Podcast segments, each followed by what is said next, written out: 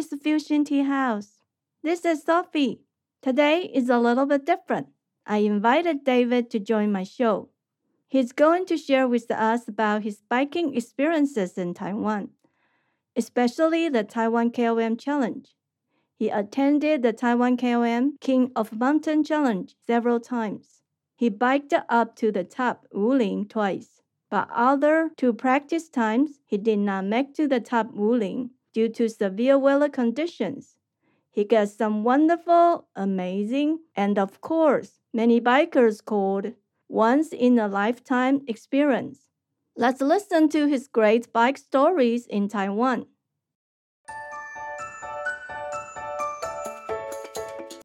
Welcome to Sophie's Fusion Tea House. This is Sophie. Hi, David. Hello. Thank you for joining us. Today we'll talk about Taiwan KOM Challenge. Before we start, um, I'd like to have some brief information about this. In fall of 2012, there were 380 participants came from 20 countries, including Anthony Charteau, the winner of a mountains qualification in the Tour de France in 2010, and Jeremy Roy, the most aggressive rider of the 2011 Tour de France. Ever since then, the Taiwan KOM Challenge became more and more famous and attracted more cyclists from different countries to Taiwan to join this uh, challenge. When did you know about the Taiwan KOM Challenge? Well, I found out, I believe it was in 2012, after the first uh, official race. One reason why I knew about the race was because I follow cycling. Uh, also, a friend of mine uh, knew about the race as well, and we, him and I, went to uh, to Taiwan, and we went went to Taroko Gorge. And while we were there, we thought, wow, this would be quite amazing to actually to bike uh, in this area. And then uh, about a year or so later, we found out that there was an actual race uh, for cycling. There is a race there, if I remember correctly, that's uh, a half marathon or a marathon for running. And then they also started a, a cycling race there. Actually, you're right. A marathon running in Taroko Gorge. It's very difficult to get into the register there regularly just take a few minutes and it's all done. No one can ever register anymore. The French cycling magazine, the cycle once called the Taiwan KOM Challenge, as one of the world's 10 toughest race. It says it is quite unique because it is the only Asian race. It is the only one, the world 10 toughest race, which held outside Europe. It is also uh, this Taiwan KOM challenge is a 105 kilometer one day challenge road race. It is amazing hill climb from sea level to 3,257, which is 10,751 feet of climbing. Can you tell us a little bit what you think about the special of this uh, challenge? Well, a, a couple of things is that, uh, you know, some would argue that, or some organizations would argue that the Taiwan KOM Challenge is the most difficult and most challenging race in the world. There's a couple also that are is compared to, such as there's one in uh, Colombia, also one in Hawaii. So the difference between the one in Colombia and also the one in Hawaii is that it's shorter in distance, but it's also it has more elevation of climbing. The Taiwan uh, KOM Challenge is considered might be one of the toughest, just based off of how long the actual distance is, and then also just the overall terrain. You know, some other uh, variables. You know, and certainly makes it uh, ultimate challenge. Oh, thank you. I know you attended Taiwan KOM Challenge several times. Would you please tell our audience about why you want to attend this Taiwan KOM challenge? Uh, the KOM I have to explain here a little bit. It's called King of the Mountain. And what do you think about the specialty of this cycling events? Well, in cycling, there's certain categories within races, and especially within uh, road races, and uh, typically they have the king of the mountain. So anytime that there is a lot of elevation for climbing, that's where they come up with the king of the mountain. Uh, also for women's cycling races, they call it the queen of the mountain. There's also other classifications such as the best the best sprinter or the most aggressive rider or the rider with the most, you know, best sportsmanship, the overall leader. So there's a lot of, you know, best young rider. There's a lot of different classifications. And so this is just an extension of what cycling is, but this is a hill climb race. And there are specific hill climb races uh, throughout the whole world. Very popular in uh, in Europe and also popular in the United States, but extremely popular in Europe. And um, certainly Taiwan has uh, something that's unique where you have quite a bit of elevation gain that you can do that starts from you know sea level and also goes up quite significantly uh, to maybe 3000 meters of elevation climbing. So it's certainly uh, an extension of how races are within cycling. Thank you. Like i mentioned before you attended this taiwan kom challenge several times. Can you share your experience with us Sure. I mean, that's quite the uh, loaded question and uh, could take quite a bit of explanation for that. But I would first sum up that I did the race in fall of 2016. I returned back in 2018, which after I did the race in 2016, I didn't think that I would ever do it again, but it took me about a year or so to consider the race again. And then after 2018, it's been on my uh, radar and something I think about uh, constantly uh, every single day because it, it is quite the challenge from all the different logistics and different things that uh, you need to do in order to do the race. But I also tried to attempt the race a couple of other times just by myself or with, uh, with some friends. Actually, in the spring of 2019 and also in the summer of 2019. So, one part of the challenge is in 2019 in the spring, the race was canceled due to an earthquake. And so, on my way of traveling, I actually got a call when I was in the airport in Hong Kong. So, I already flew from the United States to Hong Kong and found out that the race was canceled due to the conditions. And then also in the summer 2019, when I tried it, uh, I was halfway up the mountain. Then it was the road was blocked because there was a mudslide and there was um, boulders that were rolling down the mountains and um, i had to stop uh, at that time as well so certainly the challenge is quite the fitting uh, description of the race because it's challenged in so many different ways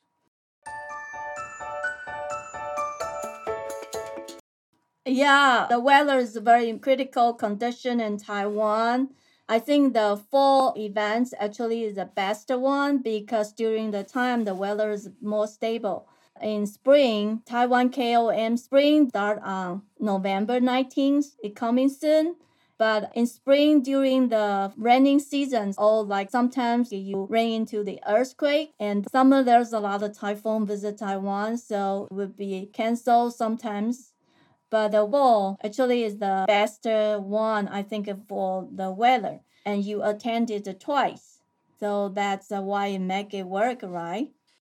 Uh, possibly. They had some terrible weather uh, last so fall of 2020 and there was another year i believe it was um, i think maybe 2015 or 2014 as well or both of those times. It was extremely uh, cold and windy and rained most of the time so the weather was quite miserable for the fall of uh, 2020 and so it's been very difficult obviously because of covid-19 in order for foreigners to be able to uh, to do this race. So that that adds to another part of the challenge to be able to try to to do the race again.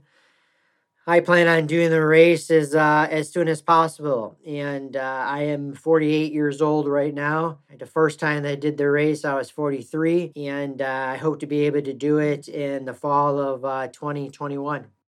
Oh, I think you can make it. There's a lot of people in Taiwan. Actually, they're over 50s and they reach to the top of the mountains. Well, well, absolutely. But, you know, one thing to consider is that, you know, if you see there's quite a bit of individuals who are 40 and 50 years old and older who do this race and are also quite successful. But you have to understand that the individuals who are doing this race, the the one in the fall, they are some of the best. Uh, they're outstanding cyclists. So if you're not an out, outstanding cyclist, uh, especially uh, competing at that high level and being at that age, you, you have to be a pretty solid cyclist in order to do that. So the ones who are doing that are very strong cyclists. Okay, can you explain to us a little bit more about the fall challenge? Because uh, that one is a little bit different. It's called like a professional. Well, the difference between the one in the fall uh, opposed to the one in the spring and the summer is that there's differences in the time uh, the time that's al- allotted in order for you to be an official finisher. And typically, when you get to around Taroko Gorge, it's about six and a half hours that you have in order to get to the top. So the other races is that the time cut that's allowed it in order to be an official finisher is it's around nine hours and also I believe 12 hours. So it depends on you got a lot longer of a time to finish the race for the other two races. So the one in the fall race that's typically in October, you have to uh, finish around six and a half hours, and that's and that's a little bit misleading because obviously how the bike race goes is that you cycle about uh, if i believe about 20 kilometers as a neutral start where it's it's flat. And then once you get to taroko gorge that's when the climbing starts and that's really where the race officially starts. So thank you for your explanation can you tell us a little bit more about uh, your experience to attend this race as being a foreigner? And you attend the race by yourself, not with the group. So it's kind of uh, really difficult. Well, overall, it's a challenge for whoever it is. And, you know, even if you listen and you read the stories or watch the videos from the interviews for the uh, champions and for the top leaders, you know, pretty much everyone says that this is the most difficult race that they've ever done. Uh, it's the most challenging race that they've ever done. Uh, it's also the most beautiful race they probably have ever done. Those are pretty much the consistent themes uh, of this challenge.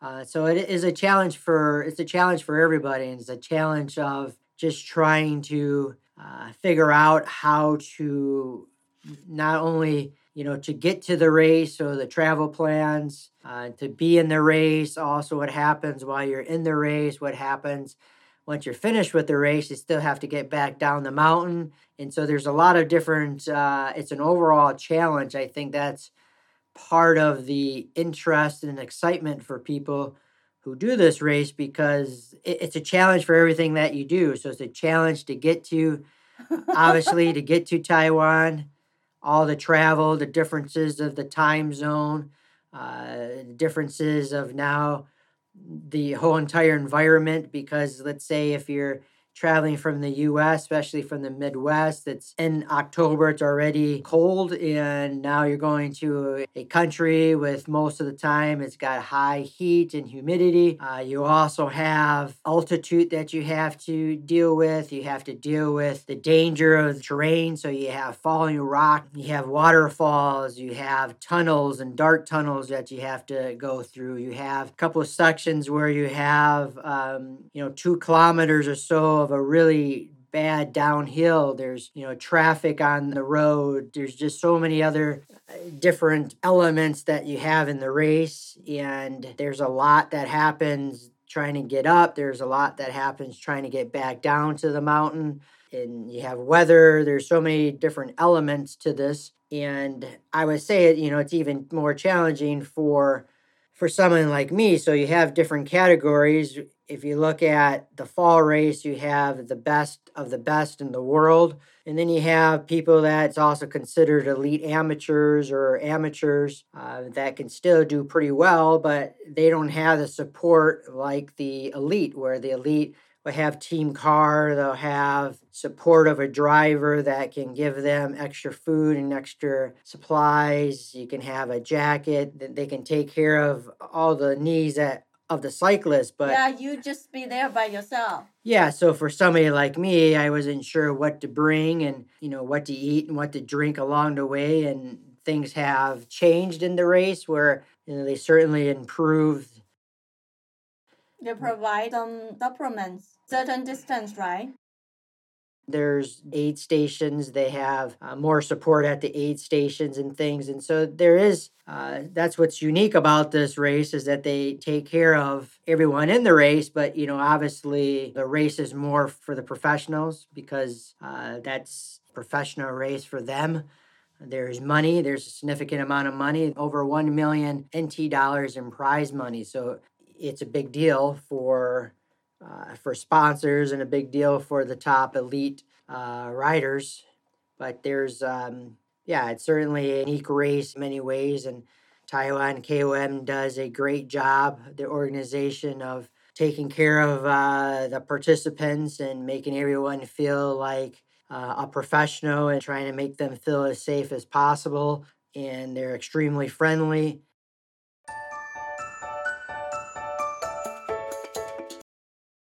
Can you give us a kind of example? Like uh, you say, in the professional uh, cycling race, that they put you in different group, so you set out based on your scores. But for this, do they do things like that, or is it a little bit different? Well, most races is things are based off of a time or a qualifying time, and you still have to be able to complete. So the difference is is that in this race, no matter if you're the best professional bike racer in the world, such as like uh, Nibali from who won the Tour de France, you could be on the starting line not too far from him. So there's I don't think there's any other any other races uh, in the world where you can be you know someone who is an elite amateur even an amateur uh, start at the same time as the professional uh, as the best in the world I remember you mentioned about uh, the day before the events. And they actually have some like uh, social conference, and you can talk to some professional cyclists or well a couple of things you know after the race you could attend the uh, post race celebration.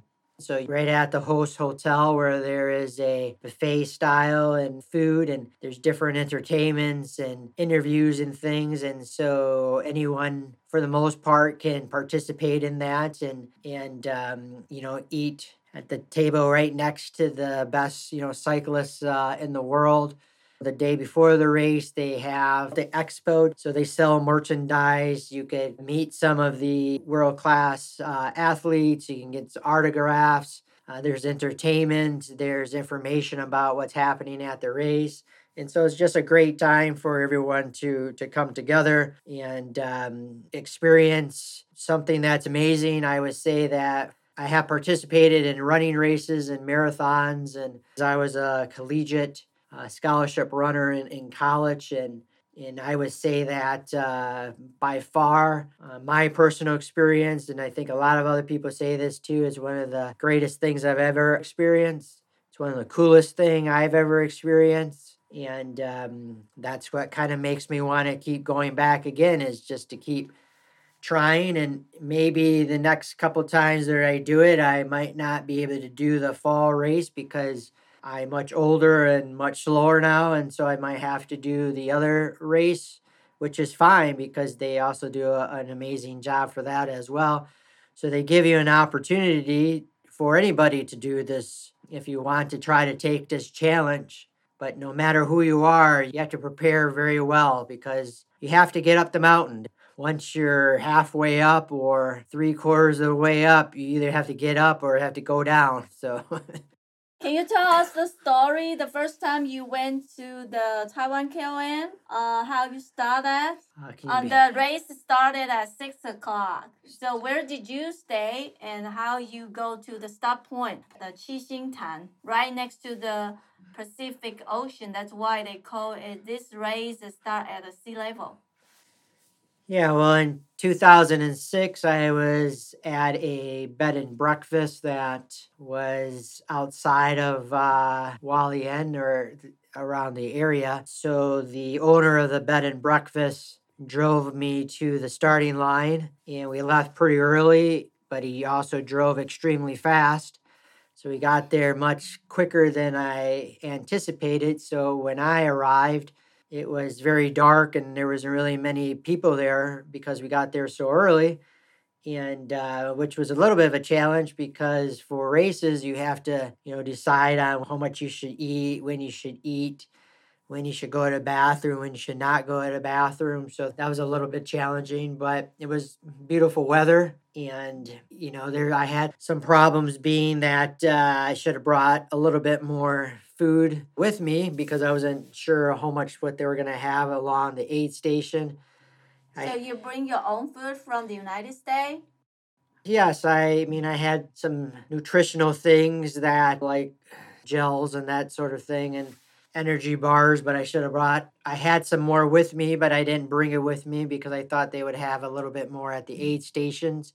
And they did. I mean, they had bananas and things like that and I had a, maybe one or two bananas and they had plenty to drink and things, but I thought I was going to probably be a little bit faster than I thought. So I should have brought, you know, some more food or got more food when I was at the aid stations. And uh, I had a little bit of some mechanical problems with my bike shoe and my pedal. And so that made it a lot more difficult. It was already extremely difficult. And then also just trying to understand the race and then what gearing to use for your bikes. You know, you try to learn as much information as you can about the race, which there was a lot of information out, but there's even a lot more information that's out there now than 2016. But some things you just have to figure out on your own and experience and see what works well for you and what doesn't work for you. And then the second time, I learned from some of my mistakes and enjoyed it a little bit more. I was seven minutes slower than the first time.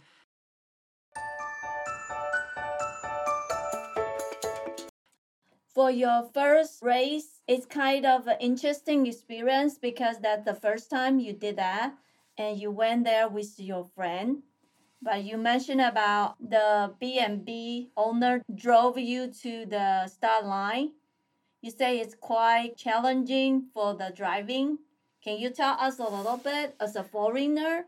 It's kind of uh, scary, or it's just very different.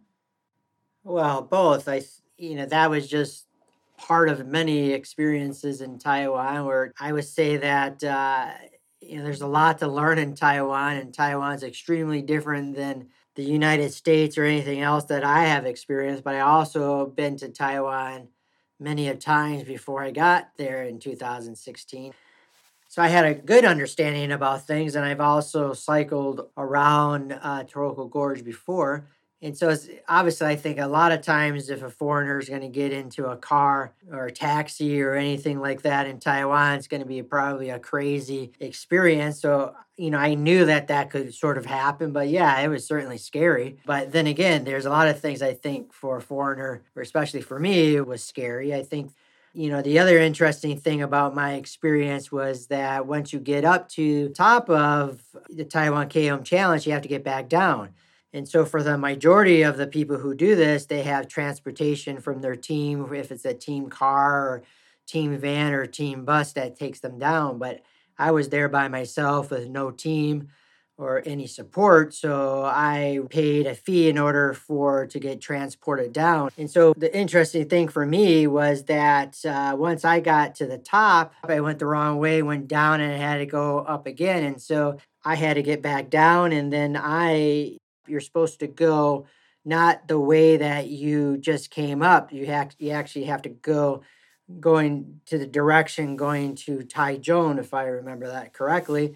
And you just have to go down maybe one or two kilometers. There's a bigger parking lot. You know there's food there and transportation to get you down. I don't know what i was thinking if i was just too tired or i still don't really understand but i went down the opposite way which after about three miles for about five kilometers i figured out that's the wrong way which means that I had to turn back around and go back up that 5K, which is one of the most steepest part, up again. I was extremely already fatigued and hungry and tired and sick.